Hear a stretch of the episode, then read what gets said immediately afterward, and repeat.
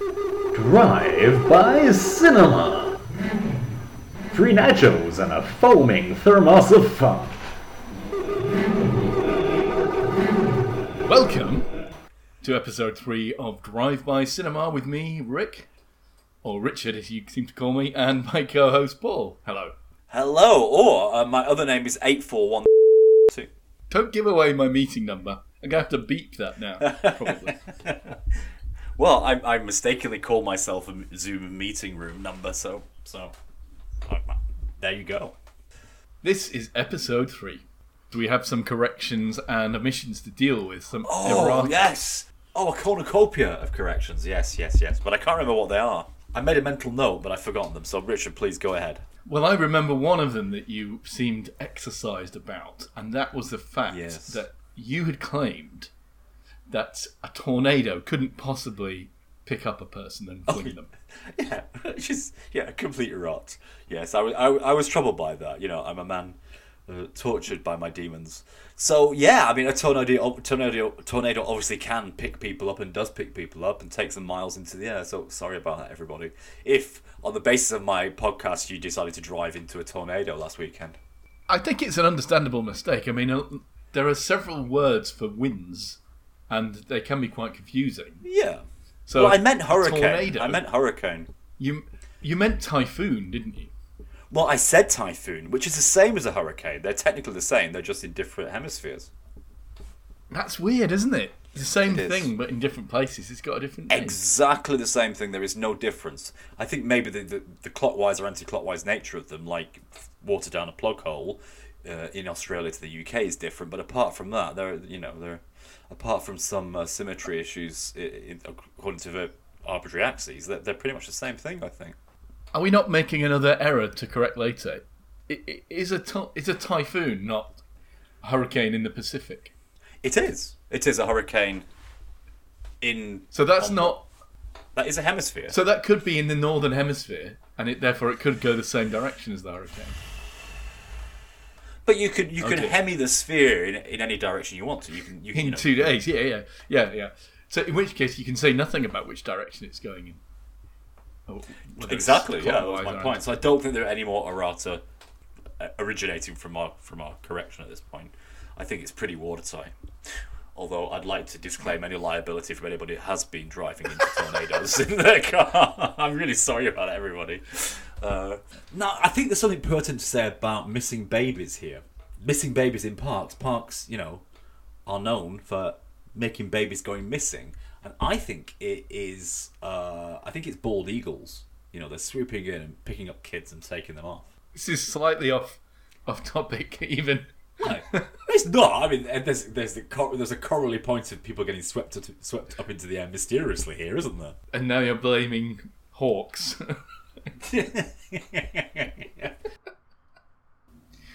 well, let- let's clear that up. So that was our first big mistake. Sorry about that, everybody. Uh, what was the other error that you worried about? I, I can't remember. I did lose sleep over it, however. If that. Well, I don't that- know why you're using, losing sleep over that. I called. Will that I reduce my penance? Mother, I am daughter. I, I think. I think it's a good. you did. I mean, uh, will it reduce my penance if I feel bad about what I can't remember? I've got my rosemary bees ready. I'm, you know, in case it won't. But yeah, you did call "I am mother, I am daughter," which was a genuine mistake. Well, perhaps worse on my part. I, I didn't really remember the name of the movie, so I couldn't correct you at the point of during the recording, kind of thing. And you also don't remember the of the movie, the name of the movie this week. No, I ten Cloverfield Avenue, ten Cloverfield Drive. Ten Cloverfield Lane. Thank you, thank you. I'll take my tablets. uh, so foolishly, I gave us the job of watching two movies this week, and you managed to You did, complete yeah. that task within two or three weeks easily. I think. Yes. I, I thought that since you'd already seen daunting. Cloverfield, It wasn't a No. daunting task. it shouldn't have been. No. These are two movies that share a cinematic universe, which is the latest trend in movie making, of course. They're both in they're both in the Cloverfield universe. There's a third movie which we didn't see. I wanted to look at both of these movies to ask the first basic question is why are they in the same universe? Let me approach that obliquely. I mean, do you think these kind of uh, multiverses or whatever you want to call them, do you think it's, it's just fan fodder? Is to say, look, you know, the second movie isn't going to sell, but the fans will go for it if we create this larger universe. Is is that the, is that the is that the financial imperative behind this all? Do you think? That's the opposite of the way it used to work. It used to be Yeah. that studios were worried that no one would go and see the second one, or you'd get a diminishing audience because people would assume if they haven't seen the Yeah. first one, they, they, you know, no point in going to see the second Ah. one. That's how they used to think, but now it seems to be flip reversed. Now that, that I think everything is cross selling everything. I mean, like the Marvel movies, you could watch in any order, right? And it still would make about as much sense. It would, but what uh, my point is, I I mean, for, for fans, isn't the attraction to spot the continuity errors? But there, there's literally no continuity between the two Well, yes. movies we watched. As we're going to come to, I think you know, two two two. Well, let's just say two completely unrelated movies. I mean, that would be my conclusion here. Let's start then with Clo- Cloverfield, the first one. this is a J.J. Abrams, Yes. uh, and arguably not a, a sci-fi movie. You might say it's like a horror movie. Now, did J.J. Abrams do Ten Cloverfield Lane? Yeah, he produced he produced Ten Cloverfield Lane, which I think is to say he was peripherally involved, but not very. Uh, Matt Reeves was the director of this first one. I'd got no idea who he is. Guy Riedel was the executive uh, producer. This was the guy that had the insight to spend a middling budget to get a large return on Cloverfield because it was a it was a box office hit, was it not? It was a smash. Yeah, this is uh, it was done in two thousand eight, and it was written by it was written by who? Well, I, I can't read my writing. Somebody somebody Goddard. Which is the guy who wrote the Martian screenplay. No way. Yeah, yeah. Well, you told me that during the the first podcast. Curiouser and yeah. Eh? curiouser. So there's a multiverse not just in the movie, but in the making of the movie. I think that's is- that's generally true of films. Yeah, we have fallen down a rabbit hole from which we can never escape. Okay, so it does star T.J. Hooker, T.J. No, sorry. Miller. Yeah. T.K. Maxx. TK, it stars T.K. Maxx, T.J. T.J. Miller. Thank you. Uh, who we all know. Now, you said the, he was uh, problematic and he, he, he, well, he's been, cancelled, cancelled. hasn't he? He has been culture cancelled. Uh, I, I we all know T.J. Maxx from. Is it T.K. or T, T.J. Maxx? T.J. Miller. No, the shop. Is it T.K. or T.J. Maxx? T.K. Maxx. T.K. Max. Yes. So he is problematic. You know, uh, we know him.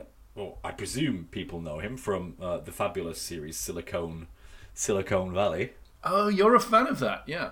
Or Silicon Valley. That's where you know. That's where I you know. love that. Well, so rather like John Goodman always playing John Goodman, uh, T.J. Miller kind of always plays T.J. Miller. Yes, so he's the he's the actor that we never really see. Is this a horror movie or Ah, or a sci-fi? this is without Or do, do you throw it out? Do you reject it? this is without doubt a horror movie, uh, but not a particularly scary one. I think you could argue al- almost all sci-fi is is another genre as well, and m- most of them are horror in some ways.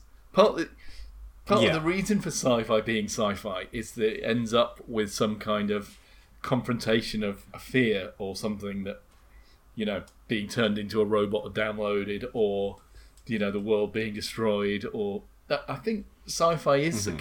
it's almost a subgenre of horror in some ways. Yeah, existentialist horror, I would say.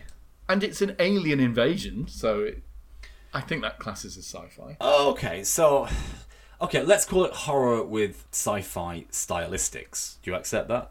Let me give you a better word for this movie, and that's a kaiju movie. Oh wow. Okay. You know, you know kaiju film genre, right? Uh, well, let me guess. Uh, Godzilla. Yeah, yeah, exactly. That's the example of the genre, right? so Godzilla is obviously a Japanese movie. Kaiju is the Japanese Yeah. term for this genre, and Yeah. it, it's a popular sort of media criticism kind of thing to say that the Japanese kaiju movies are a response to the To atomic bombing World War Two? in Nagasaki and Ah. Hiroshima. which uh, Hiroshima. uh, uh, this weekend actually, when we're recording, is actually the anniversary. Is it? But I, I'm not sure I completely agree with that analysis because, as you say, mm-hmm. King Well, Kong. stop, hold your horses just for one second. Well, okay, so King Kong, but let me go on. Okay, what about the big marshmallow man? I don't know his name in Ghostbusters. Is that kaiju? Yes, it is, but it's a it's a parody, and it's long after any of. Well, is it not a parody of Return of the Blob? I don't know that movie, but is that kaiju Well, that's a, that's a well? classic. That, well, that's a classic 1950s America schlock B movie, isn't it? You know, the Blob. You know, the big jelly, the big blancmange jelly that rolls down the street, kind of thing. But is kaiju just a, a Japanese thing, or or is it a more? Is there something more fundamental about these movies?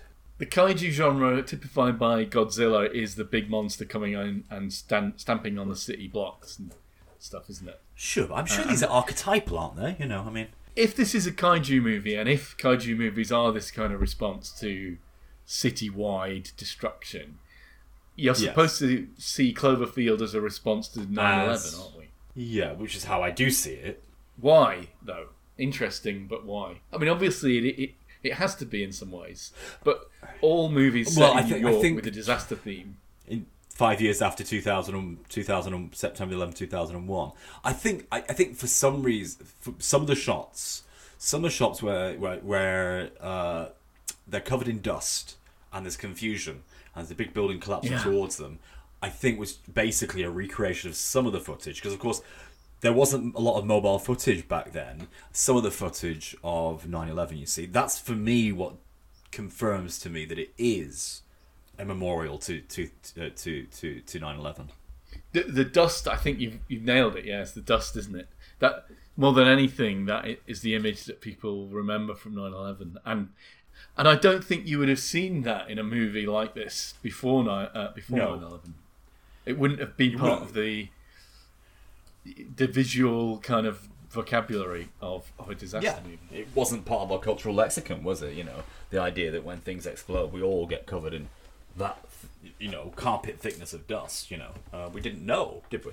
and because the things really uh, hot up in Cloverfield when uh, the Statue of Liberty's head winds up in the street. Precisely. That's the other. Yeah, that's the other big hint that it is, you know, a kaiju about or mem- memorializing uh, what happened in 9/11. I think. So for me, I- I think you have to conclude that it is uh, about, or it is a reflection on 9/11.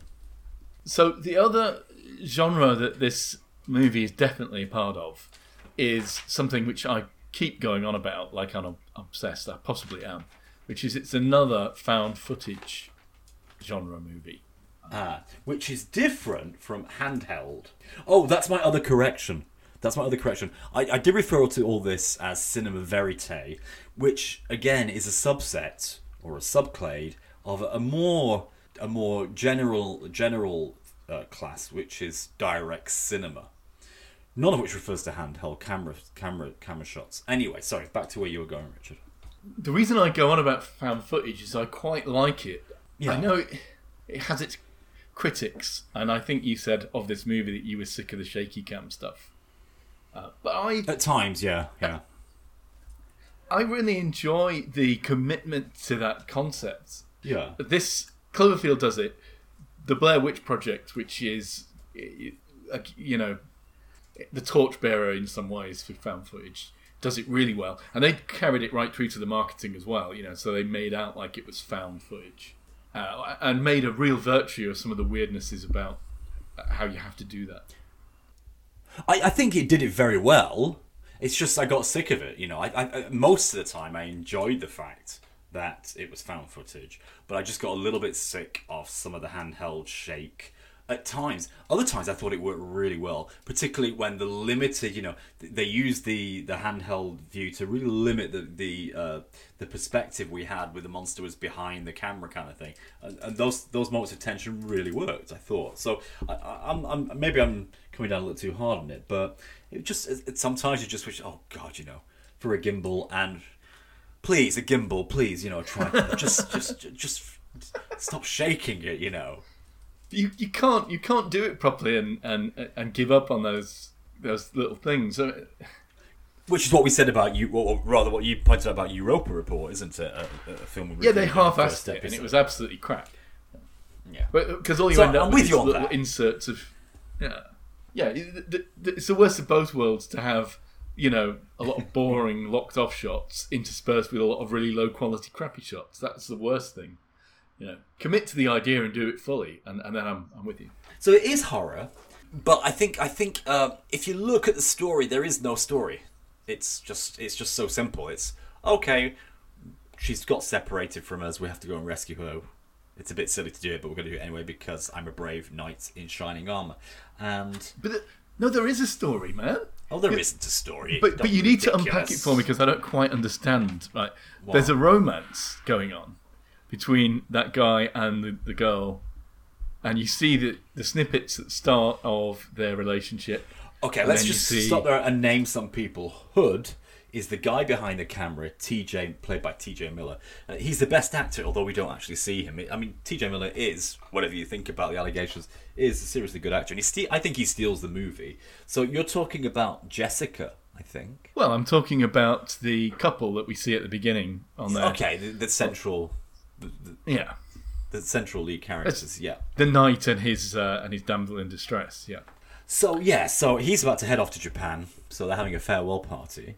So and the great thing about the found footage is this. And this is what I think is really well done about the found footage is uh, it's VHS or something, or it's a digicam, or it's you know it's a cinecam they're recording on. We'll get to anachronisms later, but you know as they're recording the horrible, horror, horror, horrible, horrible events that unfold, uh, they're taping over the romantic, the romantic meeting, that the, the romantic date that the two of them have had that's been recorded previously, and so as the camera starts and stops, we get to see the the bits of the previous recording that haven't been sort of taped over, and that's very well done. I thought I like that. It's a clever way of introducing this uh, like emotional backstory, I like that. which arguably didn't need to exist. I don't know. Well, they liked it too because they they do it about four or five times in the movie. You know, we head back to them on you know on the merry-go-round, having a really fun date, and you get this counter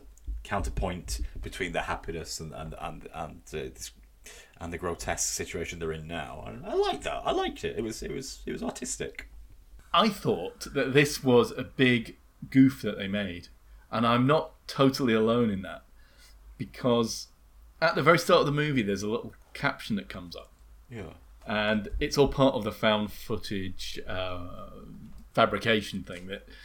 It, it, it claims to be from the Department of Defense saying that they found this uh, footage in Central Park and Ah, yes. it says that it's on an SD card.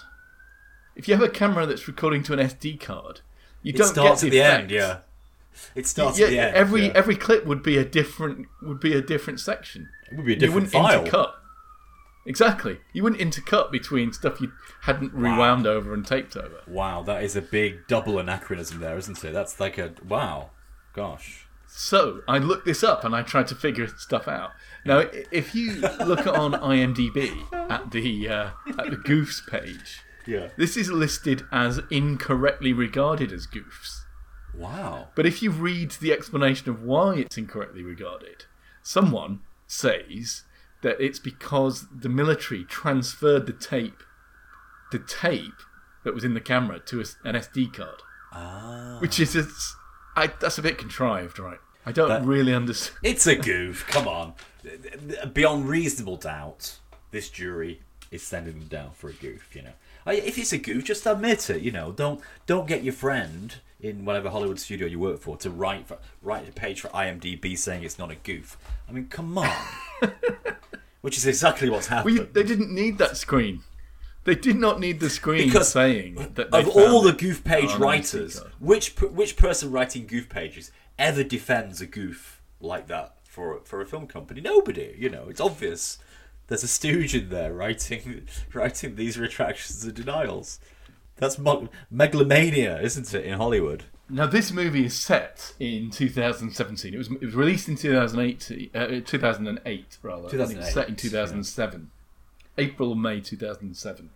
2007, weirdly, is the first year that a camera, a consumer level camera in high def with an SD card recording medium was released by Panasonic. Is it? Wow. That recent. Well, in a, yeah, exactly. So before that time, all cameras would have been tape. They would it, so it would have been on DV cassette or something. So it has to be a tape camera. But and this and 2007 seven is a year when you would expect most cameras to be tape cameras. So there we go. That's the science in this movie. There, there probably was some awareness of the fact that it was problematic to present this as found footage from an SD card rather than. You're saying that, that maybe somebody was aware of this when they were making the movie? I think when it was written, it was expected that cameras would have tapes in them, and so it made sense. I don't know where uh-huh. that test card and that because of course the test card is another of those things that we've seen in the other movies that had found footage kind of pretensions. But what you know, once again we got a test card, and then we got this caption saying it was on an SD card. But that's the only reference to SD card in the entire movie, so I don't know what that caption page was doing in there. It doesn't need to be there. Okay, so can I move on now to timestamps? Okay. Anachronism is a very powerful timestamp. Anachronism is a very powerful timestamp because it wouldn't be easy to recreate these anachronisms unless this movie had been made in 2007. And because they're so recent, like when we're watching Snow White or Wizard of Oz, it's from a different world because it's so long ago. We, d- we don't see those anachronisms as being very jarring. But the, the amount of anachronism in this movie, um, because it's close but not quite close enough to how we live today, really set it in 2007. Richard, did you notice any anachronism in the movie? No, I don't think so. Because Oh. I tried. I thought the camera was an Oh. anachronism, but it proved not to be so much. Well, it was more about the behaviour around a camera. You know, one, the first anachronism was he's leaving to Japan, so they're having a testimonial party because they're never going to see him again or speak to him again. I just found this idea kind of really jarring. It's like, can you. I mean, even mum and dad could call him on Skype these days, you know what I mean? And the rest of us could have it's not like proper- the 18th century, yeah. it's not, you know, it's like, oh, he's leaving for Japan on a whaling boat. You know, it's like, we better have a, a testimonial goodbye party and record what we think about him for posterity, you know. It was very strange. like he's dead. Like he's dead, you know. Like they couldn't just, I mean, uh, 2007, you could have a Skype call, couldn't you? I think. You certainly could call mobiles from Skype. So it's like, oh, and do remember to call me. Like, you know, like, that was the weird thing. And then, uh, uh, Hud, who is T.J. Miller's character, who was, he said, you know, I'm documenting this party, i.e., I'm videotaping the party. So this idea of documenting a party, I thought really stands out from today, where of course, you know, everybody just takes out their Everyone will be taking it. at all times to take 15 second snapshots of a party, you know. So it was weird. Okay. So the other thing was uh, one of the characters was stuck in 1992. You know, all all her mannerisms were just uh, I can't remember. Her, her name was Marlena. The name of the character was Marlena, and it, she was like she was auditioning to be a, a drummer in Sonic Youth or something. You know. She twirled her hair and she sort of sat cross-legged on the floor, and she obviously had a very bad diet and a poor choice of footwear. Not a good choice if you're running away from monsters.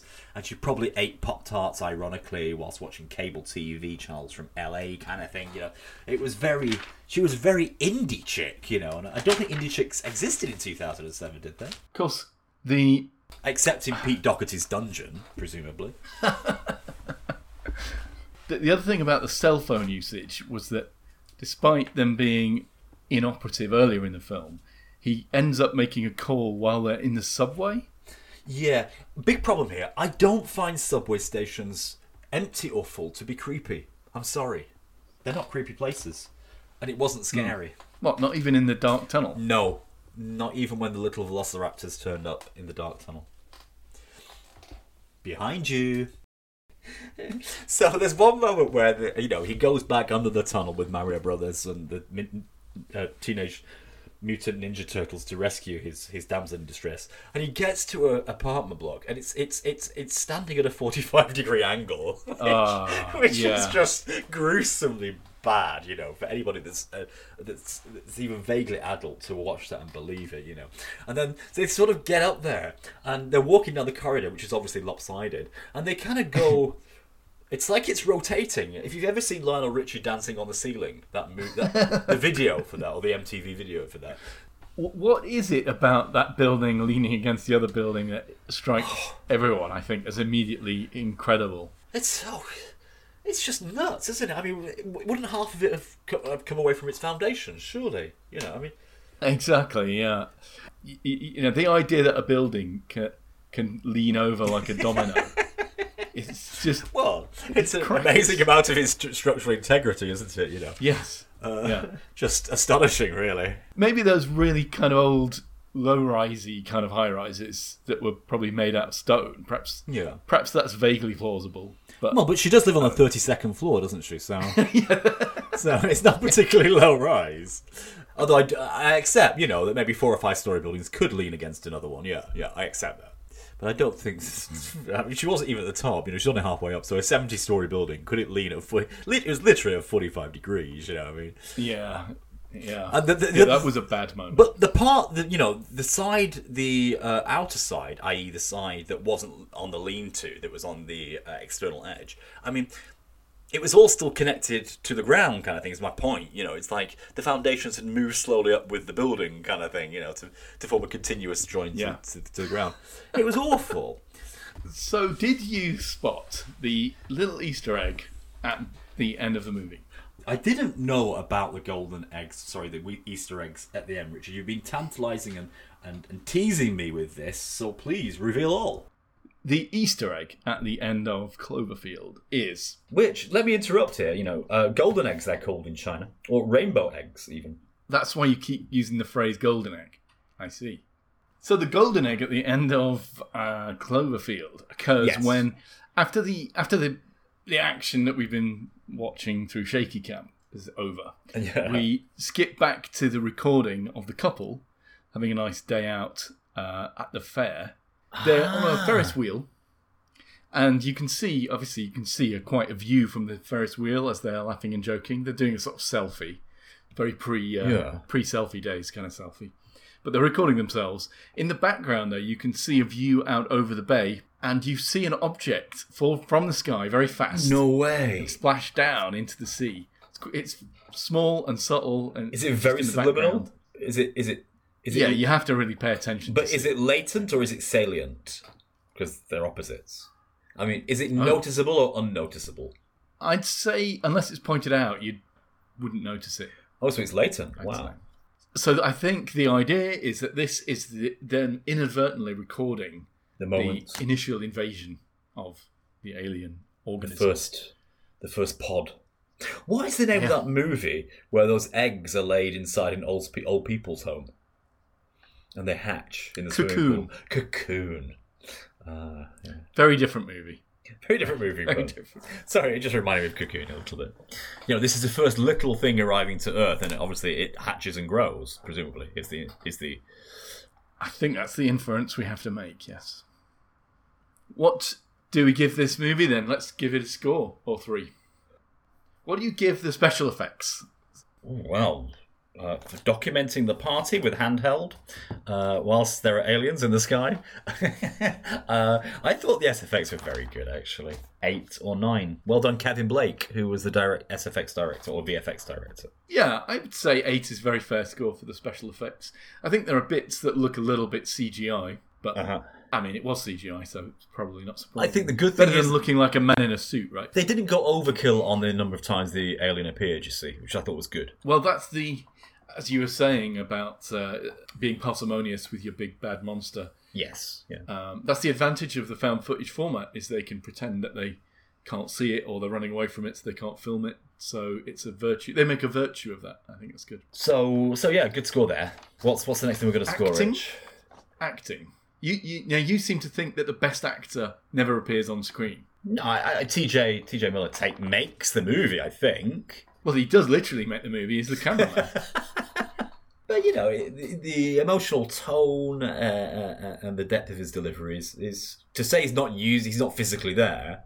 Just shows, you know, what a, what a powerful voice actor he is. You know, uh, he's a talent. You know, uh, so the acting I thought was good generally. so you would give it a Eight point five. Yeah, I'm in a generous mood today. How about you, Rich? I would go with an eight again. Uh, I'm generally favourable to Cloverfield, I have to say, and and I think they did a, a decent job. It must have been quite a difficult movie to act in, given the constraints, uh, given you know the shaky cam and the. I mean, I know it's not like they experience that directly, but I'm sure it must put some constraints on how it gets filmed. Sorry, onto the screenplay. Well, shall we divide it up into the screenplay itself and the plot? I mean, the plot, like I say, I wasn't a big fan of. We don't usually divide the categories anymore. Oh. and just plot, do we? I mean, the dialogue again was very anachronistic. They were talking uh, in a 2000 and late kind of way, to quote the Black Eyed Peas, I think. The dialogue fine. You think so? How oh, how can you tell decade by Oh. decade? oh, it, it was just uh, so of its era. Uh, I'm, not, I'm not complaining about that, but oh, But it was filmed Oh. in 2008 or 2007. Kimonos and sushi at a party, you know, just just what they were doing as characters in their 2007 world was just squeamish. But that was the time it was filmed at, so I you can't really blame them for that. I know, but it just cowabunga, man. Do you know what I mean? I mean, you can only you can only like the phrase cowabunga for so many so many times. Agreed. Same for this. What's There this was got to do with the plot, anyway? The dialogue. You know, the dialogue I thought was a bit stilted and of its time, uh, and didn't really transcend into anything that was more universal, hum, human or universal, or that could be recognised through uh, by humans in Papua New Guinea who'd never seen New York, for example. There were no universal themes though. I don't think. The plot, yeah, not a big fan really. It was weak, yeah. It was just, it was almost like, it was just like having a, a tour, wasn't it? You were just being shown around this event. Yeah, so four for the plot. Uh, so four in total for whatever we were talking about: screenplay, plot, dialogue, plot. I think we call it yeah, storyline. Yeah. I'll be slightly more generous. I would give it a five, uh, but yeah, I'm I'm marking it down because although I said it was like a tour, I don't Yeah. think that's a bad thing for this kind of movie to do. But all that emotional stuff didn't really land for me. I mean, that guy, he'd only shagged that girl one time at the start of the movie, as far as we know. That's it. You see, this is the point. He was behaving like a medieval knight, and I love this lady. This she's the lady I will fight for. You know, it just didn't make sense, did it? It didn't carry my credibility. But he was going to Japan, and many otaku tend to idolize samurai culture. You see, so maybe he thought he was like, you know, going to learn samurai culture or whatever, and so he was talking in that way. I don't know. It just didn't fit, did it? It, it didn't fit. Let's put it that way. So overall, what would you give it? Overall, Overall, the whole thing. well, we haven't talked about the science. We usually score the science, Rich. Oh, we do usually score the science, but you know, there's very little science in there. The the leaning building, yeah, Hmm. the cell phone working underground, the cameras. I think they got right. Dust, dust on our clothes with collapsed buildings. Yeah, yeah. Uh, what about a giant alien? What science there was was patchy, and there wasn't very much of it. So three for me. Ooh, harsh. Yep. I'll give it. I'll give it a four or a five, maybe, as you say. But I'll- a four for the building. Yeah, that's a big crime. What about the exploding female, Marlena? Marlena, Uh, completely died because unnecessary. well, she died because of her poor choice of footwear. I like that. I like the fact she died because of that. But yeah, go on, exploding, exploding women. What do you think about that? we didn't need the extra added peril of don't get bitten. I mean, you see like soldiers being dismembered and eaten alive and stuff, and buildings and people being stepped on and buildings falling over. And You there is a giant alien, extra yeah. peril. It's unnecessary. Well, so it's- I mean, just let's just make an actress explode, okay? But I mean, So they didn't I- even show it. They only showed it like uh, in a silhouette. Like So she was, I think we can see yeah. how this movie was written. It wasn't written from a script. The script was composed from a of the images. Of a focus meeting that said, you know, what plot armor do we need to make this movie work? We need a big monster. We need some action. We need it scary. Uh, we need some exploding people. We need, uh, you know, we need we need an army fighting it out with a giant monster like Godzilla. Uh, the piecemeal way it's constructed, I think, is fairly obvious. The scaffolding hasn't been taken away, has it? You know, it's still on the outs- outside of the building, kind of thing. All of which leads to an overall score of Six. yeah. I'd go a bit further than that. I would I would give it a six point five. I don't know. I'll tell you I- why. Because, you know, when Marlene explodes, Marlena, Marlene, when she explodes, they all become hysterical. It's like, it's obvious she was going to explode everybody. Like, why did you not see that happening? You know, it was just, Oh, stupid. I thought, you know, babies were going to come out of her tummy like, you know, a la, a la, a la alien, you know. Yeah, I was disappointed That that, be- we didn't have a spawning aliens coming out of her tummy when she exploded. That would actually give the aliens what's the word motivation for invading, right? Yeah. So they didn't really seem to have, They were just killing us rather than using us as, as hosts for, for, for spawning rather their- than their having sex with us, reproducing. Yeah. They weren't they- not even an anal probe in sight. How did you imagine they? What did, what kind of people did you imagine them to be? Well, it, this is a typical Hollywood kind of problem, isn't it? Yeah, That was a very fancy loft apartment and huge somewhere yeah. in Manhattan or something. I mean, what job could they have to support that lifestyle? I don't know. It's un- you know, we're going back to the idea, you know, Friends being cancelled. You know, Friends, white Friends, for 385 episodes in a very nice rent-controlled apartment. That wouldn't happen these days. So these were all very nice white people with, with presumably jobs in finance or jobs at the high end of creative media in New York. And that kind of thing just doesn't work anymore today, does it? You know, there were no transsexuals. Gosh, you're right. Uh, wasn't it white? It was very white. It was all very white. yeah. Uh, It was just a white movie in, in, in very pretty uh, in very pretty apartments. But there were no transsexuals. There were certainly no people of color. There was there were no gay people. There were just there were no disabled people. You know, or, or anything really. It was just standard heterosexual couples, and that kind of felt very outdated. And of course, they were dating in a very medieval way too. Oh, let's go to the fairground and have a and have a date day date together. Let's have a let's have an explore date together. To it was very. I don't know. It just uh, people do people behave like that in two thousand and seven? I don't think they did anyway, did they? Well, I guess in terms of it being a part of the Cloverfield universe, then 10 Cloverfield Lane is also entirely white guys and girls. Yeah, so it is. Uh, yeah, Ten Cloverfield Lane is again kind of very heterogeneous in terms of the kind of actors and actresses that get to play the parts. That's it is what it is, I guess. 10 Cloverfield Lane starts again with another, another mobile phone related incident, which is poor driving caused by lack of attention due to looking at at the phone. So this is the female protagonist and later female hero of the movie, uh, or heroine even. The antagonist and villain is uh, John Goodman. Now he said later in the film you learn that he ran her off the road or he crashed into her or something. So many films rely on a car crash as an important dramatic moment. Is that because car accidents, road traffic accidents are one of the few properly dramatic things that happen these days too? I think of all the tools that you can bring to the plot, you know, collisions, plot collisions are, are the most effective thing. Is, is to get two people to collide through random chance uh, and bring them into the story. And so the best way to have a plot collision is just to have a collision. You know, it's, it's an easy way to have a plot collision, isn't it? You know, is to actually have a collision, and the best way to do that is on the road with a car. I mean, otherwise, there's no reason. There's no reason to bring her into to John Goodman's Good- Goodman's world. But there? he he claims later that he ran into her. Did he? I didn't figure out. I couldn't really work out whether he'd like chosen her or. All of this seems like the least important thing about the movie, which has no real relevance or bearing to the other Cloverfield, except that if you know that it's part of the Cloverfield universe, then John Goodman's story that there is an alien, oh, there is some kind of cataclysm happening. It seems to, it seems to remove that tension. That I thought that that's what the whole, what the film was about was is is this guy crazy or lying to me? Well, this is the great thing about the movie is it, it presents two propositions. One, this guy who has brought me back to his uh, bunker, his uh, doomsday prepping bunker, and sealed me in, is crazy and keeping me there and saying there are aliens. Two, there are aliens, and this guy's keeping me there to save me from the aliens.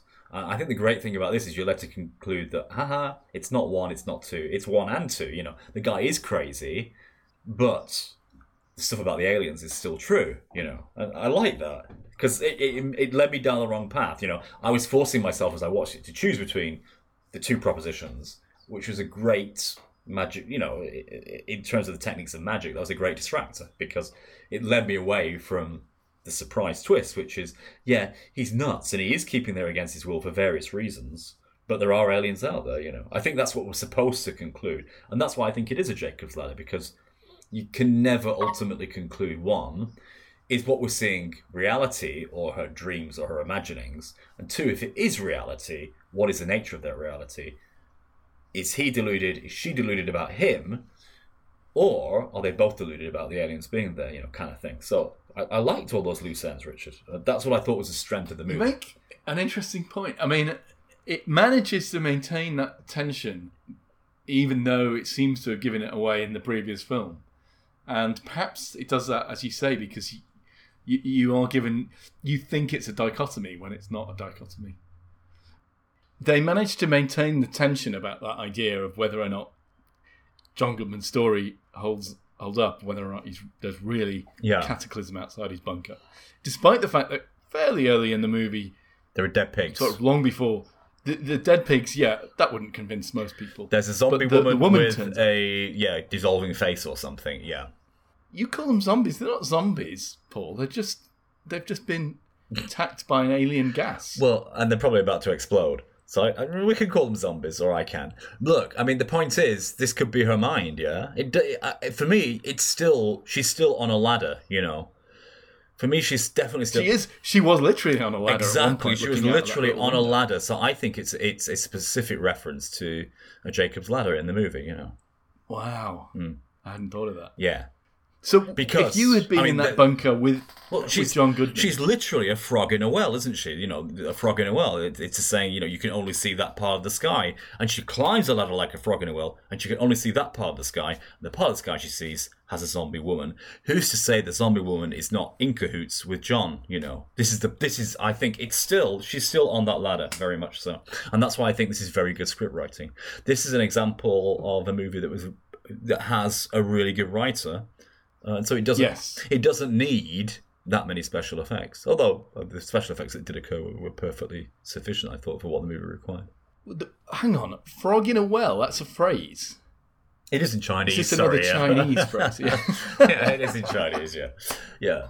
So the frog at the bottom of the well indicates that you can only see that part, part of the sky that the that the, well lets you see, kind of thing.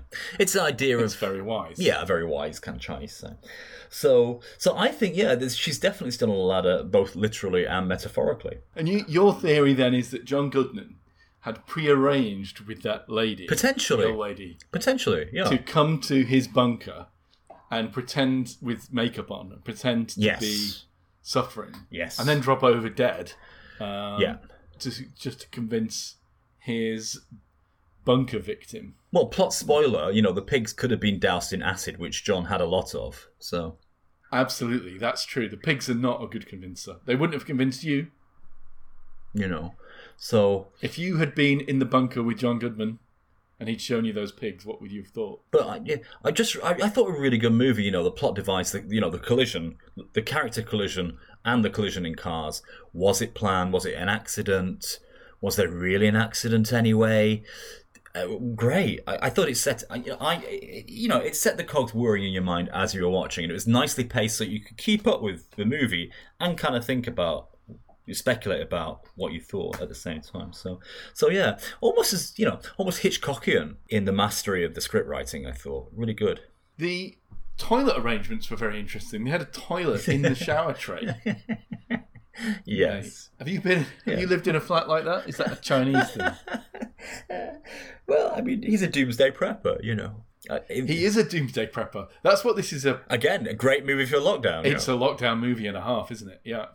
Because you know doomsday preppers have been getting a lot of uh, a lot of flack recently, and they shouldn't do because they are not panic buyers. They're the opposite. they're the opposite buyers. they've done know. their. Pa- they've got their panic buying out of the way well before Three years ago, else. you know, they were not the people buying pasta. I promised you, four months ago. It was the panic buyers and the hoarders, and not even the hoarders. I think hoarders, you know, people who buy who coupon eight liters of washing liquid instead of two liters like the rest of us. I don't think they're the problem either, are they? It's people who decide to suddenly become preppers uh, on the outset Yes. of a, a global global pandemic. So let's just condemn those people for one short moment before we continue. You bad people. We should thank the preppers We for should. taking some of the uh, The logistical load, yeah. system. For helping Yeah. with that logistical load. Well done, preppers, you good people. So yeah, so I mean, acting Goodman plays Goodman. Uh, my feeling was, was this actually his bunker, or was he trapped in the horrific mind of Roseanne Barr? Metaphorically speaking. You know, were they all trapped? you know, was this was this bunker actually the mine? So this is yes, this, this is is a, a Roseanne Barr Jacob's ladder. It It's actually happening in her mind. Yeah, I mean, uh, for, for me, the best joke in Jacob's Ladder is the alternative friends theory, which I talk about at length, and you've probably heard me natter about before, but listeners maybe haven't, which is that the whole of the Friends seriology, uh, I don't know what you call a series of series, the, the whole of that 2D or your 3D array, whatever it is, of series of Friends series, is in fact just the imaginings of a bag lady called Phoebe, who's sat outside Central Perk and watching the five rich Manhattanites having a good time, and simply imagining. Uh, the episodes are simply her imaginings of her being able to be friends with these kind of people that you can never be friends with. So, so a crack addict's a crack addict's uh, Jacob's ladder. So yeah, there are many potential Jacob's ladders here, but you can imagine the mind of Roseanne Barr might be difficult to escape. So this is happening during the death of Roseanne Barr's career. Yes. She's imagining John Goodman in a bunker. There's a lot of focus here on the ventilation of this bunker. Well, it's, it's it's a huge undertaking, Richard, isn't it? You know. It, it is a huge undertaking. Uh, if you wanted to make an airtight uh, system that will keep you safe for a year uh, from airborne pathogens. Interesting, they don't drink their own urine. No, they, he's got big bowsers of water. Well, they're going to run out at some point, aren't they? They should start. They should drink their urine, whatever you know. Waste not to one. start off drinking it. Yeah. Well, maybe he reprocesses it somehow. Well, he brews his own whiskey or moonshine. True. Odd that he would have to do that. It'd be quite easy to store plenty of store-bought spirits if you. So I like this. I like the fact we got a good sense that if you're a prepper, you know, it, the film really went into detail about the technical involvement in being an effective prepper for a doomsday scenario. You know, We all have this kind of experience now, don't we? We Yes. all. I've had to learn. I mean, what would it take to store a year's worth of food that you would want to eat? I mean, I have difficulty doing it week by week. well, I mean, we've all become so used to convenience shopping that yeah, a weekly shop itself is a strange event these days, isn't it? The idea that you write a shopping list and stick to it and just go and buy those things and see, you know, how much have you got left? You know, you do a stock take of. Oh, I've got four tins of beans left. My average use per per week is two tins. I want to buy a month's worth, therefore I need to buy another two tins, kind of thing. It's like it's something I think we used to do, or pre- our previous generation, the generation up used to do automatically. I think, but it's a skill we don't possess anymore, is it? You know, I mean, Google does my shopping list for me, kind of thing. So Because the meals that they were making and sharing seemed to have like fresh meat and stuff in them. I guess they could freeze it all if you've got a lot of freezers. I didn't Can notice you that freeze point. a year's a year's worth of food though? Can you? I don't know. It's not a lot of food, you know. Per person, it's what 100 grams of meat per day. It's not a lot. You could. It would. It would only be about 100 kilos of, of meat. It would be one deep freezer of meat. Yeah, you could definitely. It's it's one moose. It's less than one. It's half a moose cut up into pieces and put in a freezer, kind of thing. I think that is doable. Uh, but the air is a big problem. Um, it, it, so he's got this system in his bunker, and this film has a trope that bothers a lot of movies, which is air vents big enough to crawl through. now, Well, it, it's a common thing, isn't it? And It is, yeah. architecturally, I think it's rare that you would devote enough space to any kind of air vent that a human being could crawl, crawl through it. Uh, most air vents live in suspended ceilings. It's no more than you know four to six inches tall, isn't it? This is true. So uh, yes, I, but I, I, I mean, disregarding the uh, impractical and the unreal aspect of these of these air vents, uh, this I mean, you could excuse this by saying, "Hey, he's a prepper. Maybe his vents are bigger than normal," kind of thing. But uh, what I did like was uh, the tension as she's crawling through the vents, and you know the the cliches of the stabbing knife came up. That wasn't so good. But then when she gets on the ladder and she's wounded, and he's wounded too, and she's going up there really slowly there were some really nice old fashioned classic movie making techniques that, you know, had you not on the edge of your seat, but really rooting for it. And I like that. I like the fact that there were some quite traditional ways of making movies here, but very well done and that really worked. And just, it, it, it, was just three actors essentially in a room. And it wasn't just the plot that allowed that to happen and the script and the dialogue, but some of the techniques they used in the action sequences. I thought it all hung together really well, actually, this movie. And she manages to make, she fashions for herself uh, a biohazard suit. She does, yes. Scraps of material. A masking and tape. a plastic, a plastic drinks bowl uh, Yes. for the respirator. Now, I've just come back from China, and people were doing this during the beginning of this outbreak. You know, they had five litre, or sorry, 20 litre uh, water dispensers on top of their heads. wow. Yeah. But it seems amazing to me that John Goodman wouldn't have gone to the Army and Navy surplus and bought a, a gas mask and popped it in his. That is a very, very fair point. Yeah. Maybe he was so confident in his uh, in his air filtration system that he thought, oh, you know, a, fall, a, a, fallback plan B of gas mask is just not necessary for me. He was so confident in his air filtration system That, that he built it in a special room that Yeah. was only accessible by crawling through the air vents, which, big though they were, were not big enough for John Goodman. Yeah, how did he actually? This is like ship in the bottle kind of thing, isn't it? You know, if he put Yeah. the ship in the bottle, how the hell did he ever get out of there? You know, if he's too small to get in the bottle. Well, it, it had an, a hatch of its own to the outside that little room. Oh, so he came So from the got out outside. I see. Because that's the hatch where she found the blood on the inside. Saying, "Help me." And, well, it said help. And I was trying to work out which way around it was written. Because your brain reverses it automatically. But I think it actually said play. Really? So it was on the Because it- outside. No, it was on. I, it implies it was on the inside, but someone had written so someone from the out thoughtfully had written it on the inside, so someone on the Outside outside could read it. as yeah, because when you're writing in your own blood, that's the kind of forethought that you obviously have. You would, yeah, yeah. So, plot spoiler, you know, uh, we've been talking a lot about Jacob's Ladder. I, I, here, I'm using it as, as a trope in movies where I, you, you're not quite sure what has happened, and the perspective, the authorial perspective, and, and the perspective from the protagonist, uh, given the fact, you know, there are different ways of looking at the movie. It's not clear what actually happened. So, so what happened in this movie is potentially John Goodman probably is psycho, and he takes people back to his bunker, which isn't or has become a doomsday prepping bunker, but previously was just a rape bunker kind of thing. And he takes people back there to murder them, kind of thing. Presumably, this blood on the window is one of the previous victims. And then she documents, or, or she she starts to collate evidence, or or look through the resources in his house and finds photos of a girl who has disappeared uh, and she's now wearing this girl's used T-shirt kind of thing. So, so we're led very strongly to believe that he is actually a psycho and he has killed some people. I think he does admit that at one point in the movie. I think so. He, infantilizes her, doesn't he? He doesn't. He won't call her a woman. He won't. Stuff. No, They're, that's they're playing that word word game. Uh, I thought that was a bit heavy-handed. It was but heavy-handed, that, yeah. that there was a very nice bit of tension there where you know they imply that he's figured out what they're doing through that that word game. Yes, Remember the scene where you know I do remember about the scene. So yeah, so the only weakness I can say about the plot is the amount of plot armor they needed to bring in here. You know, we had aliens, we had uh, is he a psycho? We had what I thought was zombies. Uh, we had uh, toxic air. We had is it all a dream?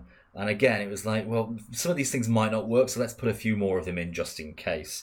I'm not a fan. They should have run with one or two of these and, and stayed with them. I think. You know why there weren't zombies, Paul? Zombies don't ask you questions and entreat you to let them in.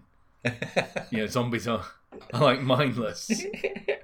Uh, okay, they weren't zombies. They were infected people. yes, that's better. The science of this movie, borderline, I think. You don't think this would? You don't think the doomsday prepping was realistically portrayed? I mean, I'm sure there are plenty of doomsday preppers out there with bunkers and stuff who would vehemently disagree with me. and, and you, you seem to think you could pop a moose in your in your chest freezer and be and be right for a year. yes. But I don't know, man. I, I think you'd be quickly bored of pasta and moose, and I don't know how you could. Obviously, you could get by, but hmm. I think you'd you- you'd adjust your expectations, wouldn't you? You know, you'd look outside and, and see the dead bodies and think, well, okay, it's not great cuisine, but I prefer, you know, moose and pasta to you know being dead in a field. You know, I, I think you definitely adjust your expectations in defense of fresh water, you know, fresh water and air, and the air filtration stops. But thankfully, he had a little girl. Well, he thinks of her as a little girl to go through the air vents to switch it back on again.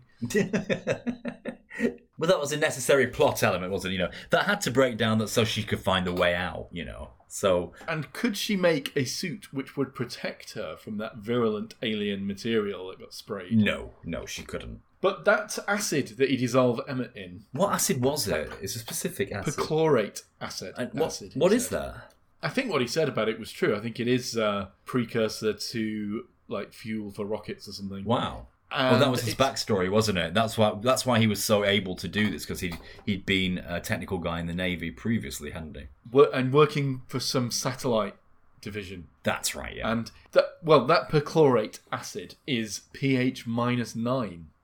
Is that a thing? I didn't even know it went minus, but Wow. Wait, it's a it's acid. a it's a log like decibel scale, isn't it? So you potentially should be able to go minus nine. Yeah, yeah. yeah, yeah. Wowzers! Gosh. So, uh, uh, what's the what's the chili scale? Is it the Scots The Scoville. scale. Scoville? Thank you. Yeah, it's also a logarithmic. Uh, it's also a log scale, isn't it? Yeah, I mean, in terms of science, okay, I agree with you. You know, uh, mostly, and I accept that maybe air vents aren't that big.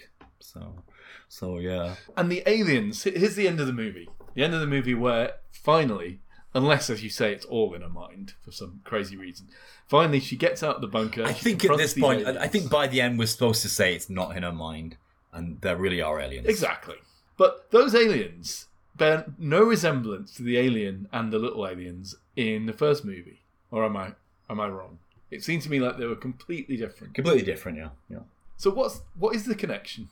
There is no connection, you know. The Other than the fact that it's called Ten Cloverfield Lane. yes, the stylistics are completely different. The movie topic and subject and approach is all completely different. It's a, I mean, it's not a sequel. This is the point. I mean, No, it's not. In It's name simply only. part of a franchise, a loose franchise. And to what extent is this a science fiction movie? ooh, I would say this is a science fiction movie. Yeah, Okay.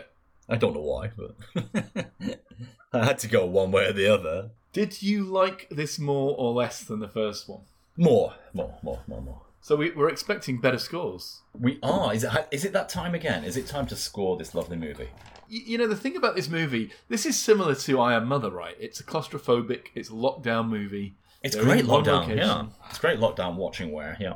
It's really a, psycholo- a psychological thriller. That's why I said Hitchcockian. You know, I, th- I thought there was lots of Hitchcock in this. Uh, there's not much real action, but that's for the better in some ways. Well, there's some am- uh, there's some ankle groping by two disabled people in a, up, up a ladder. You know, I thought it was a great idea to slow the action down and really extend it for three or four minutes. Just, you know, make sure they can only do one rung every ten seconds, kind of thing.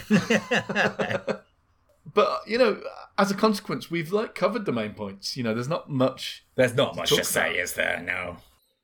So scores, scores, scores. Yeah, so I think we've got to score ten Cloverfield Lane. Okay. Well, Let's- I mean, John Goodman never disappoints. So, so were you going to say let's start with actors? Yeah. What would you be giving this film then?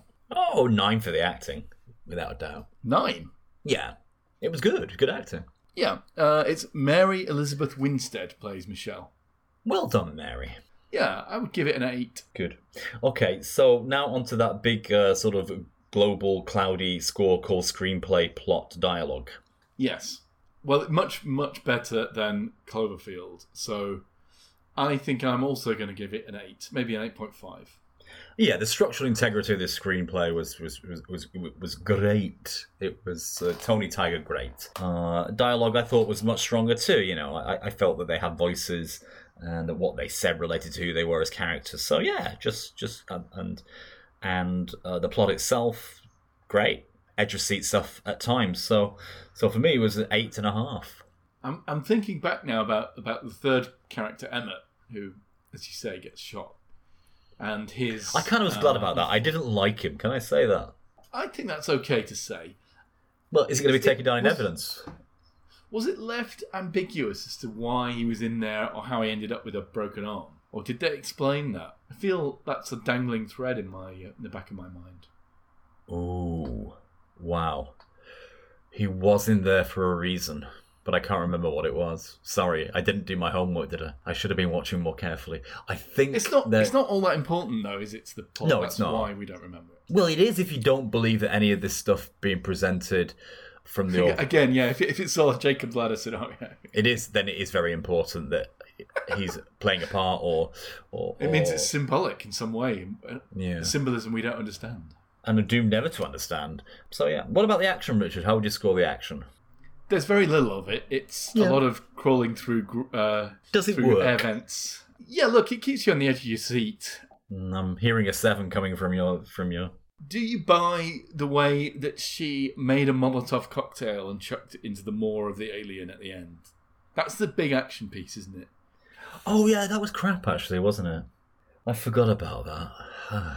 I'll give it a 6.5 on the action scale. It's not Yeah. where this movie lives or dies, but that's where I am. okay, I'm going to go seven. What about the effects? Mostly okay. I mean, were, again, it didn't have a lot of work to do. The aliens at the end were again a bit CGI, especially that. I think the big one. I'll give it a. s- I'll give it a seven though.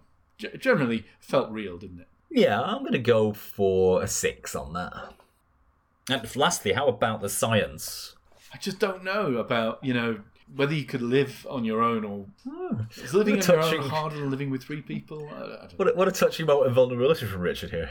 Uh, An admission I guess that he I- doesn't he doesn't know the science to this. So I, well, I guess I basically live on my own and have done for twenty years, so maybe it's not so crazy. So go on, I'll give it a seven. I mean, I think here is uh, you know, um, was the doomsday science correct or not? It's not that. Was it persuasive? I think is the question here. You know, was it uh, co- was it cogent and did it make a robust? What was the presentation of the science robust or not? Not was it correct? I think it's a diff- different issue, really. When we're talking about filmmaking, and for me, it was. You know, I, I, I believe that most of it was, if not accurate, then then representational. So for me, eight. Overall score then, what would you give it? Ooh, ooh, definitely an 8.5. I'm not sure if that's higher or lower than like what I gave for Cloverfield 1. I can't remember what I scored that one. Yeah, I I think we scored it around seven, six or seven, didn't we? We did, yeah. Yeah. I so agree. This is, This is much a mm. much better film. so this is rare, so, isn't yeah. it? A sequel that is better than the original. Again, you can't really call it a sequel, can you? Exactly. It's it's a loose connection to the franchise, but the story doesn't follow. So it it seems to set itself up for a sequel of its own. Installment. Inst- we can call, definitely call it installments. The, the second installment. The end of the movie where she's going off following that radio message to try and find other Yeah, that's nuts. That's a real Sarah Connor moment that's not necessary, isn't it? It feels like the beginning of a series of its own, a TV series yeah. maybe. It, it does feel very TV series. Yeah. Yeah. Yeah, the, the littlest hobo. She, it's a littlest hobo moment. and maybe tomorrow I'll settle down. You know, off she goes to her next. She's gonna find another prepper bunker. Yeah, off she goes to her next prepper bunker, and the next thirty minutes of uh, Lassie, you know, kind of thing. Lassie littlest hobo moment. Yeah, terrible, awful. That was that was a really naff moment. They could have cut it. They could have cut the movie, you know, thirty seconds earlier than that, and it would have been Yeah. fine. Well, listen, I'm going to give Ten Cloverfield Lane an eight point five myself. Oh, your score? Yeah, yeah. I So we agree. Yes, the second installment is better than the first, which cannot be said for Jaws two. This wraps up these two movies. You're right. uh, time for a Pearl and Dean trailer, and I'll do this trailer by way of choice presented to Richard next week. Richard, which will be episode potentially four or four B or three C. I don't know, depending on how many how many episodes we cut this one into. Uh, can I present a choice to you? Hold on. Of you already said you were going to choose Dune, Yeah.